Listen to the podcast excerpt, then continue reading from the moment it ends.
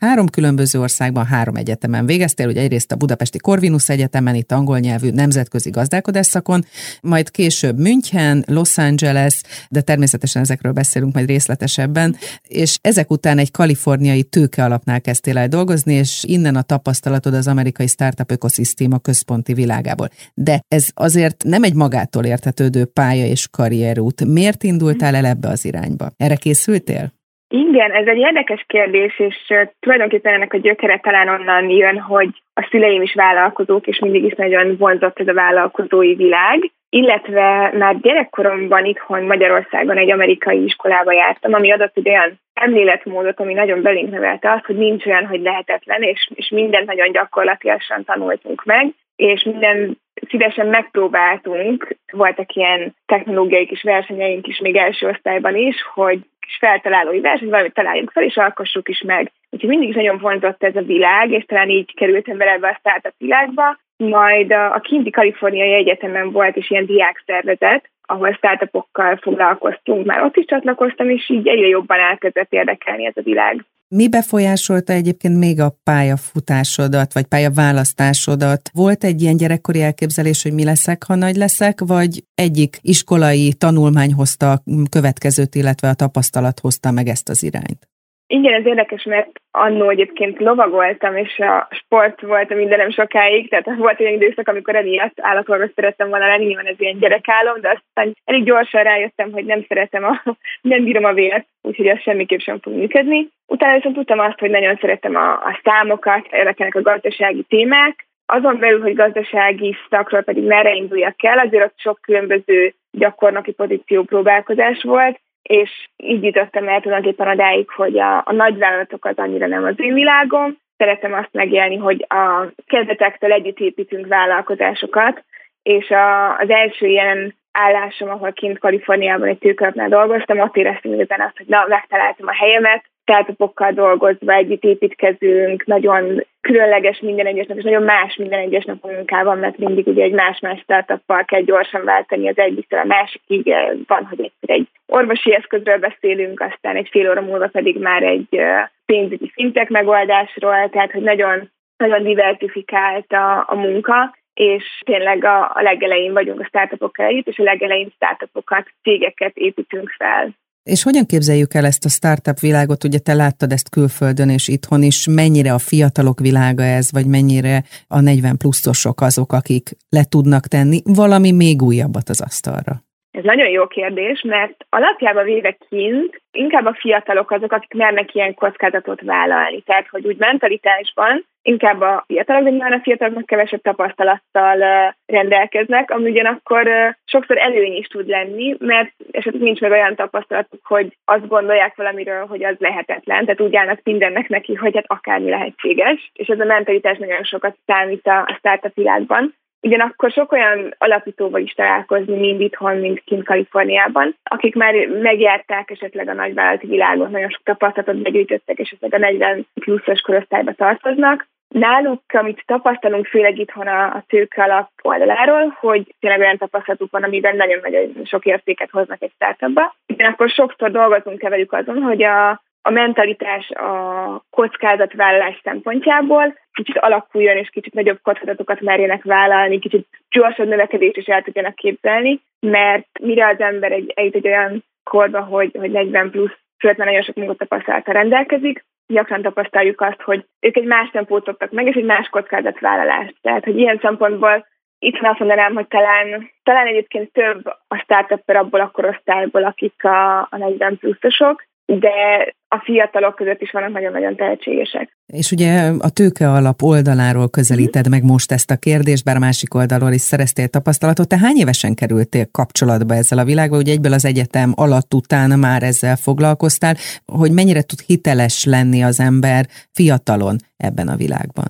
Igen, én 21 évesen kerültem ezzel kapcsolatban, amikor kikerültem a Kalifornia Egyetemre. Ott tulajdonképpen először egy diák csatlakoztam, ahol egy startupokkal foglalkoztunk, a helyi startupoknak segítettük a működését az egyetemen belül, illetve amikor onnan hazaköltöztem Amerikából, akkor vágtunk bele a társalapítóimmal egy startupba, én akkor lettem 24 éves, tehát még, még mindig akkor is nagyon, nagyon friss tudással és viszonylag kevés tapasztalattal, azt gondolom, hogy, hogy amikor az ember ennyire fiatal és kevesebb a tapasztalata, akkor tényleg a, a mentalitás, a lelkesedés, a szenvedély az, ami ezt tudja ellensúlyozni, és mi ezt is tapasztaltuk, és zseniális alapító társaim voltak ebben a startupban is, akik nagyon fiatalon kerültek oda, de, de olyan mérnöki tudásuk vált már ilyen fiatalon is, mert például volt egy alapító társunk, aki 13 éves kora óta már rádiókat épített, épített mindenféle ilyen kis elektromos kütyüket, tehát hogy neki tényleg ez volt a szenvedélye fiatal korától kezdve. Egyrészt érdekel az, hogy miért jöttél haza Magyarországra, másrészt, hogy alapítottál társakkal együtt egy céget három férfival. Nőként ebben a világban hogyan lehet érvényesülni?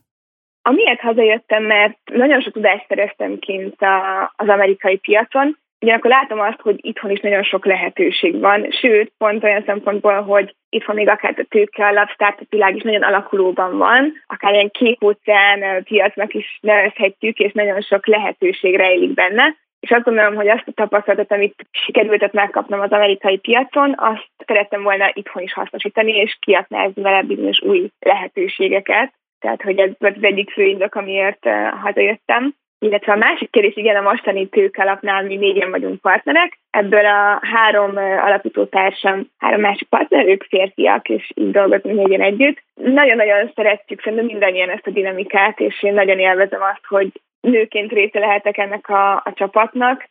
Szerintem azt érdemes megtalálni, ami egyébként egyének között is megvan, akár férfiről, akár nőről beszélünk, hogy mindenkinek megvan a saját, saját erőssége is, akár a saját hiányossága is, és megtalálni egy olyan csapatot, amit akkor egymást egészítjük ki, és egymást erősítjük, és azt gondolom, hogy én is ebbe a csapatba egy bizonyos diversifikációt hozok, és egy más szemléletmódot, mint esetleg a partnereim, és más erősségeket nőként. Tehát akkor beszélhetünk erről, mert sokan azt mondják, itt akár az interjú alanyok is, hogy nem számít, hogy férfi vagy nő, szakember, de azért vannak olyan tulajdonságok, amik akár segíthetik az üzletmenetet, egy másfajta szemléletmód. Te speciál mit tudsz behozni? Szerintem az egyik nagyon fontos dolog a mi munkánkban, az az, hogy nagyon jó emberismerőnek kell lenni, és nagyon jól kell tudnunk kommunikálni. Ez azért fontos, mert hogy a startupokkal dolgozunk, és főleg én nagyon korai fázisban fektetünk be, vagy én korai fázisban, itt nagy mértékben hiába jogilag egy cégbe fektetünk, valójában itt az alapítókba, az emberekbe fektetünk be, és bennük hiszünk, hogy azt a potenciált, amit mi matematikailag ki tudunk számolni, hogy mennyi lehet egy projektben, azt az adott csapat mennyire fogja tudni megvalósítani, illetve mi mennyire tudunk nekik segíteni és együttműködni velük, hogy ezt együtt megvalósítsuk. Tehát a munkánknak a legelején is már nagyon jól fel kell ismerni, hogy az emberekben mennyi potenciált látunk, ők mennyire tudnak csapatként együtt jól együttműködni, mi mennyire tudnánk velük együttműködni, és szerintem ez például egy olyan kompetencia, amiben egy nő nagyon-nagyon más terméletmódot tud képviselni és behozni.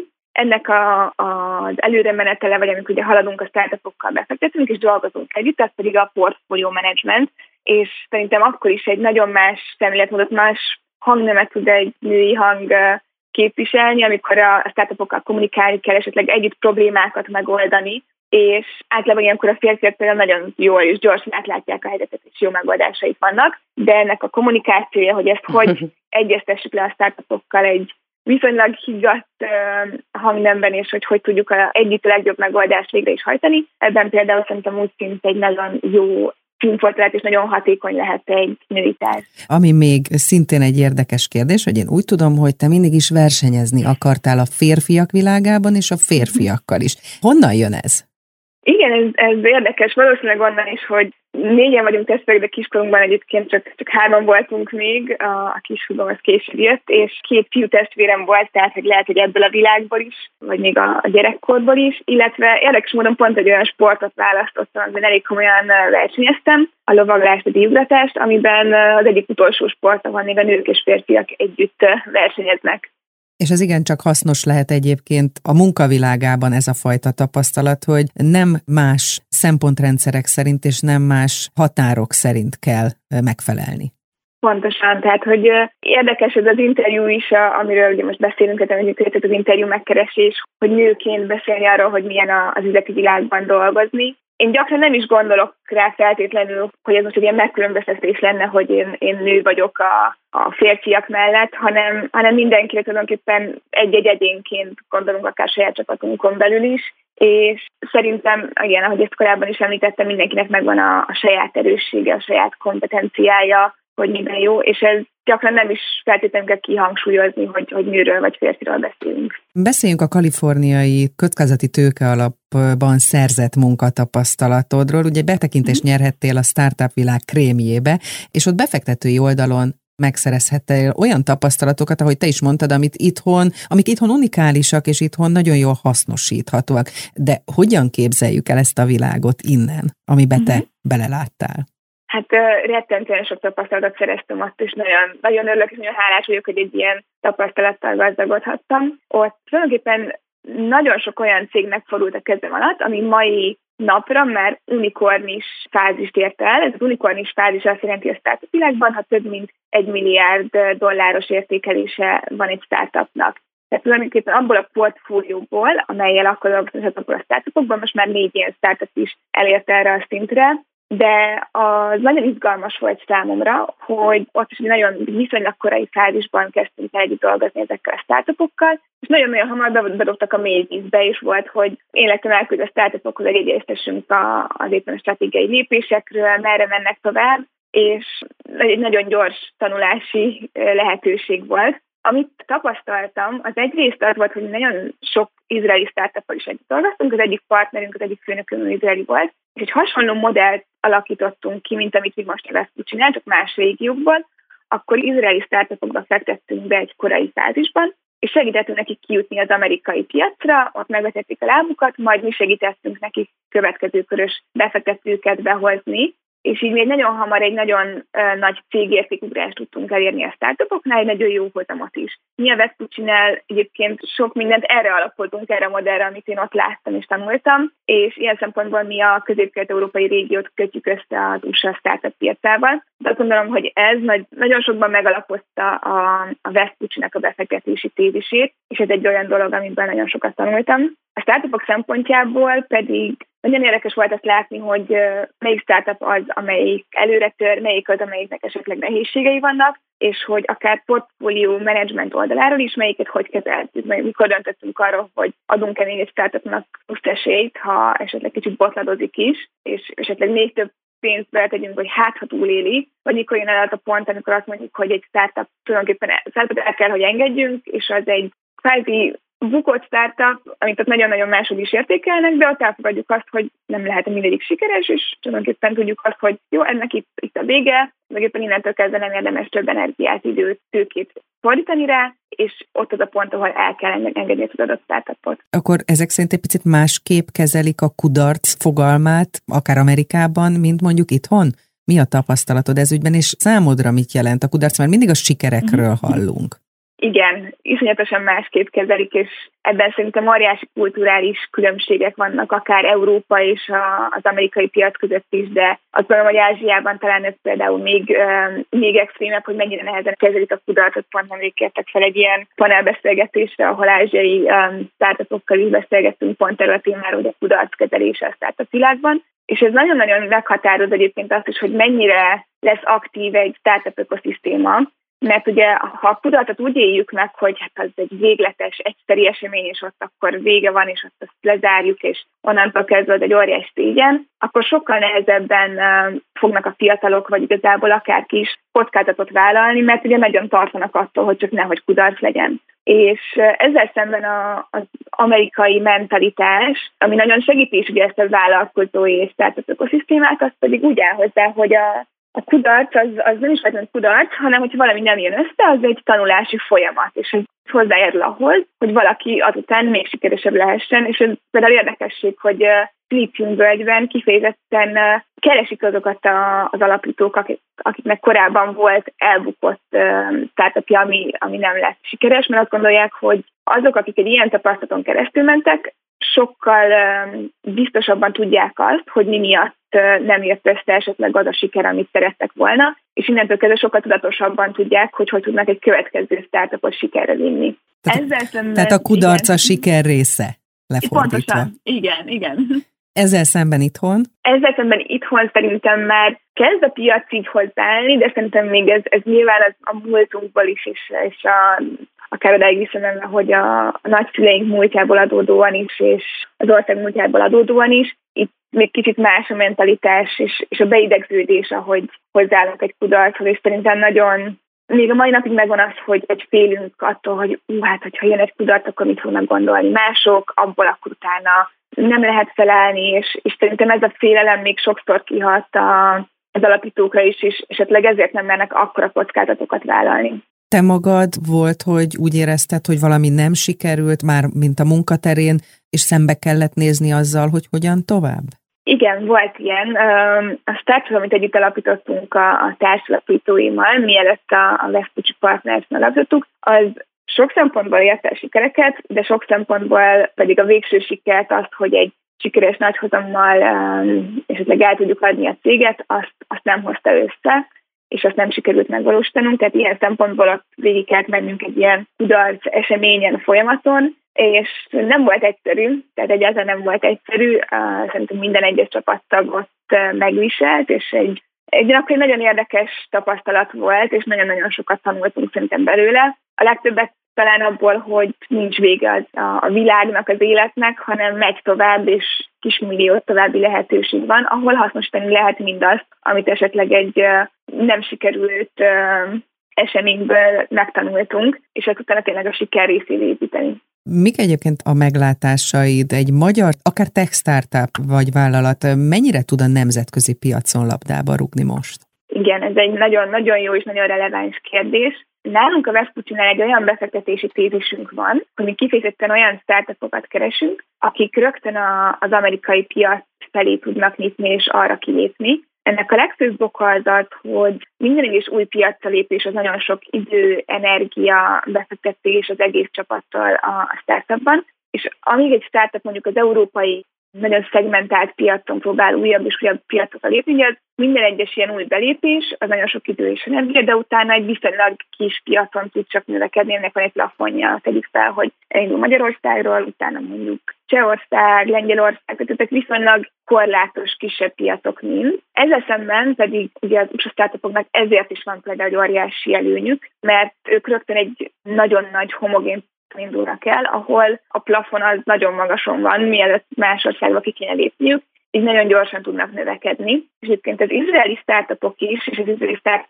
ökoszisztéma is ezért lett ennyire sikeres, mert ott ezt észrevették, és egy nagyon pici az izraeli piac is, ezért ott úgy építik a startupokat, és úgy dolgoznak velük, hogy már az első pillanattól azon legyenek, hogy rögtön a, a nagyobb USA-amerikai piacra lépjenek ki, mivel hogy ott lehet igazán gyorsan és nagy mértékben növekedni. Mi is eh, ezen vagyunk, hogy erre felé segítsük a startupinkat. Azonban ahhoz, hogy egy ilyen eh, verseny teli piacon is sikeres lehessen egy startup, mi azt gondoljuk, hogy legfőképpen azoknak van esélye innen indulva, akik egy nagyon erős technológiával rendelkeznek, és ez a technológia ad nekik egy olyan versenyelőnyt. Akár azért, mert szabadalmazhatni lehet technológiát, bár sokszor ugye szoftvereket nem lehet, abban az esetben pedig azért, mert olyan szintű tudás van abban a technológiában, amit beletettek, és olyan szintű fejlesztés, amit mondjuk csak egy, egy-két év alatt tudna egy cég is behozni és lemásolni, és ad, ez ad annak a cégnek egy versenyelőnyt. Ami engem kifejezetten érdekelne, hogy a 2020-as évben azért sok minden változott az üzleti világban, a koronavírus járvány miatt, a pandémia miatt. Ez hogyan érintette a hazai, illetve a nemzetközi startup piacot, illetve a befektetési oldalt?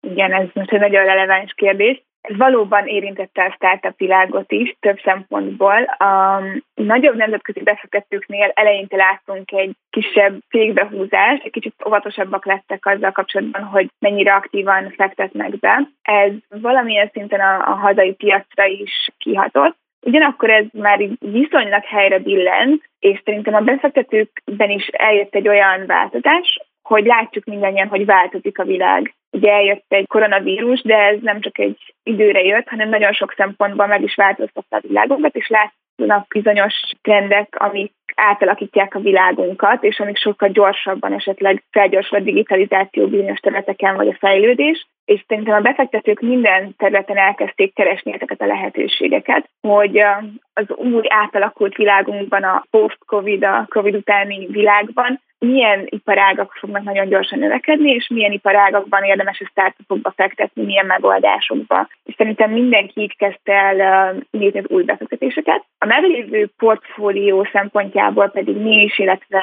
nemzetközileg itt is más befektetők, szerintem mind megvizsgáltuk azt, hogy egy adott startupra milyen hatása van az adott iparágban és rá a koronavírus, és mi nagyon erősen hangsúlyt fektettünk arra is, hogy megnézzük, hogy milyen lehetőségeket hozhat adott helyzetben ez a koronavírus egy átalakult helyzettel egy-egy startupnak, és egy kicsit kreatívan, dobozon kívül gondolkozva, akár ezeket a lehetőségeket ki is aknázni, és pozitív szempontból um, kihasználni, tehát hogy ilyen, ilyenre is volt példa. Bocsánat, tudsz ilyen példát mondani? Nyilván nem az üzleti titkok uh-huh. szintjéig, de mi az, ami ugye post-covid időszakról beszélsz, arról, hogy már most előre kell tervezni erre az időszakra, mik azok az előnyök, amiket most kiemelnél? Vagy azok a területek, mhm. amikben most érdemes befektetni?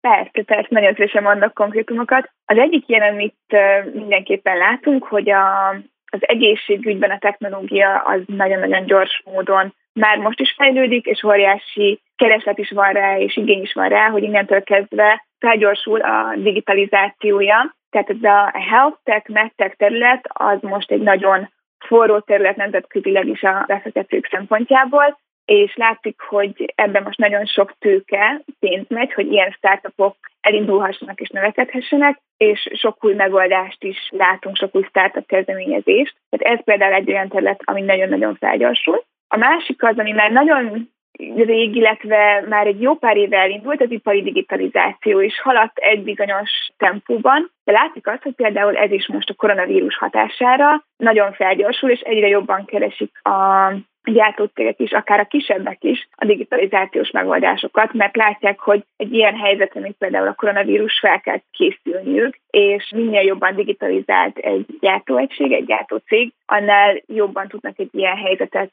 kezelni. Tehát például ez egy olyan terület, ami nagyon felgyorsul, és ebben is egyre több megoldást könnyebb lesz értékesíteni a gyártócégek felé is, ami digitalizálja őket.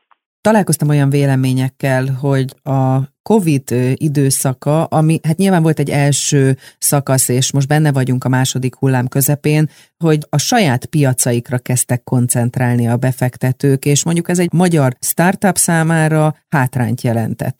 Ezen is túl vagyunk már? Valóban, igen, tehát hogy kicsit ugye beszűkültek a piacok, akár csak arra gondolva is, hogy lezárták a határokat kvázi mindenhol a világban. Sokkal nehezebb lett az, hogy nem lehet ugye utazni, és igen, ez a startupjainkra is kihatással volt. Van olyan startupunk, akinek van Magyarországon és Amerikában is irodája, de láttuk azt, hogy például ahol, ahol egy olyan termékről van szó, amit nagyon gyakran személyesen értékesnek, mert akkor a dílértékről van szó, ott például nagyban megnehezítette azt, hogy végső szerződéseket aláírjanak. A kereslet a szoftver iránt az nagyon megnőtt, de az viszont sokkal nehezebb, hogy ekkora dílértékeket személyes találkozó nélkül egészen aláírásig elvinni, és ebben is nagyon innovatívnak kellett lennie például ennek a startupnak is, hogy hogy oldják meg azt, hogy ez teljesen digitalizált formában tulajdonképpen csak egy gépen keresztül meg tudják oldani. Tehát, hogy ez ilyen kihívásokat is jelentett a startupok számára, és mindenképpen azoknak a startupoknak is, akik Magyarországon indulnak, ugyanakkor nemzetközileg akarnak értékesíteni, nekik is nagyon sok kihívást jelentett, hogy, hogy lehet ebben a helyzetben elérni a piacukat, azt gondolom, hogy nagyon sokan nagyon jól tudtak ebben innoválni és kreatív megoldásokat találni arra, hogy egy ilyen helyzetben ugye viszont mindenki tényleg otthon ül, és a gép előtt van is online, és hogy tudják az adott célpiacot, célvezőket így megtalálni. Igen, hát azt lehet hallani, hogy ezek a hibrid startup modellek felértékelődnek ebben az időszakban hibrid startup szempontjában gondolunk itt arra, hogy digitalizált és fizikai formában is. Egyrészt, másrészt mm. beszélhetünk arról is, hogy mondjuk Magyarországon fejlesztünk, az USA-ban vagy bárhol máshol mhm. szélszelünk, tehát hogy nagyon érdekes verziók lehetségesek. Igen, igen. Ebből a szempontból mi kifejezetten ezt a befektetési stratégiát folytatjuk, hogy hibrid startupokat szeretnénk nevelni, hanem is úgy jönnek hozzánk, mint ami befektetünk.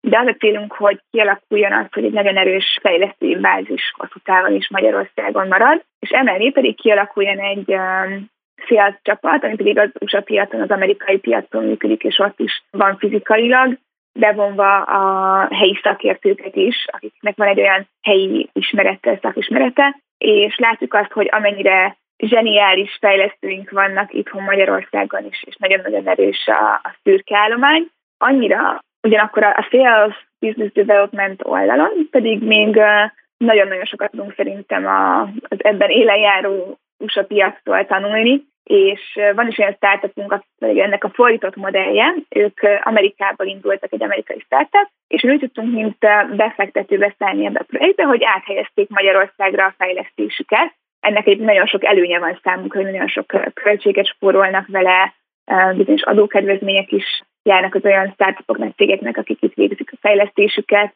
Nekik ez nagyon-nagyon előnyös, azzal szemben, mint sem, hogy kint Amerikában fejleszteni, és nagyon okos, nagyon jó minőségű fejlesztőkkel tudnak itthon dolgozni. Ugyanakkor a szélcsapatuk az majd egy teljesen amerikai csapat, és abból meg szerintem mi is, illetve a többi startupunk is nagyon sokat tud tanulni, hogy az mennyire profi módon, struktúráltan működik, és látjuk azt, hogy nagyon értékes az, hogyha a fejlesztés itthon Magyarországon zajlik, a cél pedig kint a piacon. Beszéltünk az elmúlt fél órában arról, hogy versengő típus vagy, hogy versenyezni akartál a férfiak világában és a férfiakkal is, hogy van egy sportolói háttered múltad, és arról, hogy nőként a startup világban, a befektetői oldalon azokat az erősségeket hozzá lehet tenni az üzleti sikerhez, amikre a nők képesek. Azért is mondom ezt, hiszen te azért ezzel a női vonallal foglalkozol a, a befektetői és a startup világban, mert hogy része vagy egy női nemzetközi networknek. Mi ez? Mesélj erről. Miért tartod ezt fontosnak, hogy ebben szerepet vállalj? Igen, ezt nagyon, nagyon fontosnak tartom. Ez a Women in VC Network, tulajdonképpen az egész világról a nagyon-nagyon sok nő, aki a VC szakmában dolgozik, az részese ennek a, a networknek, és egy nagyon-nagyon aktív kapcsolódási forma, és vannak különböző csatornák, ahol folyamatosan kommunikálunk egymással különböző témákban. Amikor nincs COVID, akkor személyes találkozók is vannak, és azt gondolom, hogy ez egy nagyon jó kezdeményezés, és nagyon örültem, hogy ehhez csatlakozhattam egyébként elsőként Magyarországról, aminek nagyon örventek is, hogy, hogy ebből a régében ebből az országból is van most már egy tagjának a szervezetnek, és azt gondolom, hogy ezt nagyon érdemes kiaknáznunk ezeket a lehetőségeket, mert nyilván sok kapcsolódási pont van az üzletben, és a, a kapcsolatok az alapja szerintem nagyon sok mindennek, és nagyon sok mindennek az előre mozdításában is nagy szerepet játszanak a kapcsolatok. És amíg a férfiak világában lehet, hogy a közös golfozások útján vannak ilyen különböző kis csoportok, Igen. vagy, a, vagy akár olyan szempontból is tudunk kapcsolódási formákra gondolni, hogy ha valaki ugyanarra az egyetemre járt, és onnan vannak esetleg kapcsolatok. Ugyanakkor a nők világában is nagyon fontos, mert hogy mi nők hogy tudjuk egymást segíteni, akár ebben a szakmában is, ezen a szakmán belül is, és hogy tudjuk egymást, a startupjainkat még sikeresebbé tenni. És tulajdonképpen ez a szervezet ez pont ezért alakult, hogy egy olyan kapcsolati hálót alakítsunk ki, ahol tudjuk egymást segíteni, és akárkinek szüksége van valami, vagy akármilyen kérdése van, akkor például ebben a, a networkben azt meg tudja mindenkivel osztani, és, és mindenki válaszol, mindenki próbál ebben segíteni a másiknak, ami szerintem egy, egy óriási dolog, főleg az, hogy ennyire nemzetközileg kiterjedten. Tulajdonképpen az az összetartó erő bennünk, hogy, hogy mindegy női perspektívából nőként vagyunk ebben a világban. És van Love Projected egyébként, ami kifejezetten mhm. közel áll a szívedhez? Igen, van. Éve ilyet nem mondhatnék, de, de van, van több is, hogy nagyon közel de van egy nagyon különleges, Valószínűleg azért is, mert a két alapító az két rendkívül tehetséges nő, és egyszerűen nagyon-nagyon fel is nézek rájuk, mert egy olyan szakterületről jönnek, hogy vegyészmérnök, gyógyszerészek, és egy olyan technológiát alkottak meg, ami szerintem kifejezetten érdekes, hogy egy olyan világban, ahol úgy szint általában férfiak szoktak dolgozni, férfiak szoktak ilyeneket fejleszteni, hogy két ennyire zseniális nő alkotott meg egy ilyen technológiát, tulajdonképpen egy olyan baktérium koktél találtak fel, amelyek képesek tényleg az összes egyszerhasználatos műanyagot, mint például egy PET palackot, lebontani komposztá. És szerintem ez egy annyira jó ügy is, tehát hogy... Tehát itt a fenntarthatóságról is beszélünk, meg egy különleges mm-hmm. technikai megoldásról. Pontosan, tehát hogy itt tulajdonképpen arról beszélünk, hogy hogy mentsük meg a mi anyagtól a világot, és számomra az is nagyon fontos, amikor megnézünk egy befektetést, hogy nyilván számok szempontjából hozzon nekünk egy jó hozamot, de hogyha van egy olyan víziója, ami egyébként egy ekkora hozzáadott értéket ad, hogy az egész emberiség számára egy ilyen nagy problémát megold, és hogy ennyire jó ügyért tehetünk, az számomra egy extra plusz a befektetéssel kapcsolatban, és ilyen szempontból is nagyon közel áll ez a projekt a, a szívemhez, illetve a két női alapító Liz és Krisztina is nagyon-nagyon jól viszik előre a cégüket, és szerintem egy óriás siker felé hajtanak. Mi ebben segítjük hogy őket a Veszkút csinál, úgyhogy velük nagyon élvezem a közös munkát. Hogyha már itt egy kicsit beszéltünk a női kihívásokról, meg eredményekről is, akkor beszéljünk még egy percig erről, hogy ez a nőknél kifejezetten fontos kérdés, de természetesen férfiaknál is felmerül és sokszor gondot okoz a munka és a magánélet összehangolása. Milyen tapasztalataid vannak ezen a téren, mennyire kell esetleg jobban segíteni a nőket, mint a férfiakat? Hát ez nagyon jó téma, és, és ebben valóban én is azt gondolom, hogy, hogy még sok olyan nehézség van, akár a saját életemben is, illetve szerintem sok nőnél ez egy, ez egy nagy kérdés, és ebben sok segítségre még szükségünk van, és sok kreatív megoldásra, mert ez valóban nagyon nehéz. Tehát, hogy olyan szempontból, hogy um, ha szeretjük a munkánkat, és nagyon szenvedélyesen időt, energiát beleteszünk, akkor, akkor nehézkes az, hogy hogy marad elég egy a magánéletre is a munka mellett, és az valóban nehéz szerintem, azon én is sokat gondolkozom, ugye még nincs se családom, se gyerekem, de hogy, hogy ez, ez mikor és hogy fog, hogy fog tudni beleférni, vagy hogy, fog tud, hogy fogom tudni összehangolni majd a, a karrierrel, és mi lehet ebben egy, egy jó megoldás, egy, egy jó egyensúly ez mindenképpen egy olyan terület, amiben szerintem még szükség van, szükség van a nőknek jó és kreatív megoldásokra. Nagyon fiatal vagy még, viszont nagyon sok területen szereztél már tapasztalatot, és azt gondolom, hogy ebben a startup világban csak egy irányba lehetséges menni felfelé. Egy tízes skálán szerinted te hol tartasz most? Na, ez jó kérdés. Én azt mondanám, hogy szerintem egy, egy hetes skálán, és van még, van még hely bőven a, a mhm. növekedésre és a, a további sikerekre most nagyon sok célunk van, amin dolgozunk, és, és remélem, hogy hamarosan majd újabb friss hírekkel és érdekes sikerekkel fogunk tudni jelentkezni. A startup világban, ami egyébként rendkívül gyorsan változik, mennyire lehet előre tervezni rövid és hosszú mhm. távra? Lehet valamilyen szinten, de ez a tervezés ez azért ez tényleg, ahogy, ahogy említetted is, ez nagyon sokszor korrekcióval és újra tervezéssel jár. Igen, pontosan, tehát változik, és kell is tudni változtatni, tehát hogy a flexibilitás, az agilitás az egyik legfontosabb dolog egy startup életében, és egy startup csapatnál is nagyon fontos, és ezt már a legelején megnézzük, hogy mennyire képes ez a startup csapat, agilis módon akár van egy ilyen szó rá angolul, amit használnak a startup világban, hogy pivotálni, akár változtatni is az üzleti mhm. modelljén. Van olyan startup, amelyik még a, az iparágon is változtat, hogy éppen melyik iparágon belül működik. Tehát, hogy általában egy fix pont van, az a startup csapat, és az, hogy ők mennyire képesek akármit is megvalósítani, a, a többi részlet az pedig uh, utána még változhat. Miért éri meg ezt neked csinálni?